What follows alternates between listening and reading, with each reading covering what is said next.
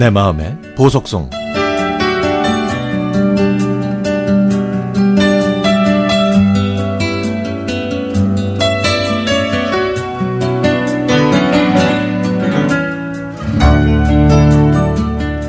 아빠는 어린 시절부터 고생을 많이 하셨습니다.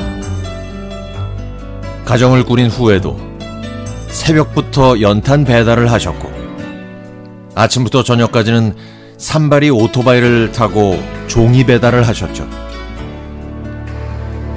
표현을 하진 않으셨지만 항상 언니와 저에게 큰 공주, 작은 공주라고 하시면서 잠자리 머리맡에 빵을 놓고 이른 새벽에 일을 나가시곤 했습니다.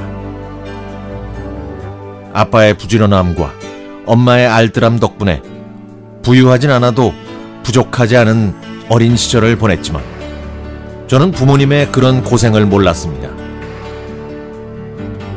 그리고 시간이 흘러 2007년에 엄마는 유방암 4기 선고를 받았지만 가슴 한쪽을 절제하고 9개월 동안 꾸준한 항암 치료를 받아서 그 힘든 시간을 보란 듯이 이겨내셨죠.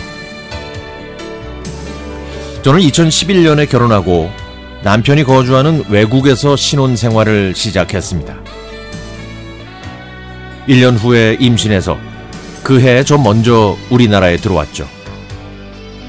2012년 3월 14일에 귀국해서 저를 마중 나온 형부와 함께 향한 곳은 친정이 아니라 병원이었습니다. 병원에 도착했더니 엄마, 언니, 고모들이 다 모여 있었죠. 아빠는 전날, 그러니까 제가 비행기에 있던 시간에 조카가 입원했던 병원에 병문안을 갔다가 뇌경색으로 쓰러지셨다고 합니다.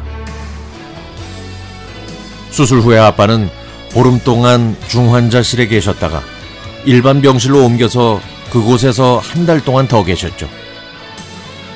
아빠는 그때부터 힘든 재활 치료를 하셨습니다.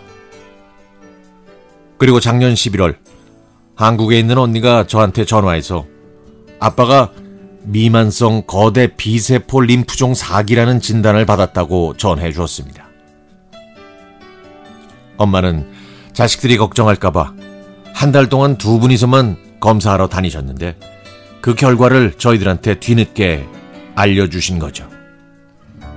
이름도 생소한 그 암은 혈액암의 한 종류인데 이미 위와 폐, 요도까지 전이된 상태였습니다. 하지만 전 먼 타국에서 아무것도 할 수가 없었죠.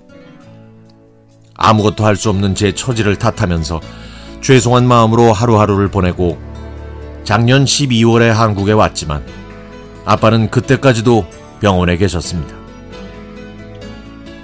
머리카락은 다 빠지고 목소리마저 나오지 않는 아빠는 쉰 목소리로 웃으시면서 왔어! 라고 하시는데 저는 울음을 꾹 참았습니다. 제가 2주 동안 아빠를 보살펴 드리는 동안 상태는 호전돼서 퇴원을 하셨는데요. 제가 한국을 떠나는 날, 전 아빠를 안으면서 드시, 드시고 싶은 거 많이 드시고 힘내서 꼭 이겨내셔야 한다고 눈물을 글썽이며 헤어졌습니다. 이게 살아생전 아빠의 마지막 모습이었습니다. 그리고 두 달 후 아빠는 저희 곁을 떠나셨죠. 아빠 마지막 모습 보기 전까지 저는 믿기질 않았습니다. 소식을 받고 만 하루가 걸려서 갔더니 아빠는 깨끗한 수의를 입고 차갑게 누워 계셨습니다. 현실이었죠. 입관식 내내 제가 아빠에게 했던 마지막 말. 늦게 와서 미안해, 아빠. 이 말이었습니다. 빈손으로 태어나셔서 자기 것 하나 제대로 가져보지 못하시고 일만 하신 아빠가 떠나신 지 이제 7개월. 요즘도 갑자기 그냥 엉엉 우네요. 살아계실 때 자주 해드렸으면 좋았을 말을 뒤늦게 전해드리고 싶습니다. 하늘에서도 들릴까 싶어서요. 아빠, 다 지켜보고 있지? 우리 세 모녀 열심히 살고 있으니까 아빠는 걱정하지 마시고요. 편히 쉬세요. 언제나 보고 싶은 아빠, 사랑해.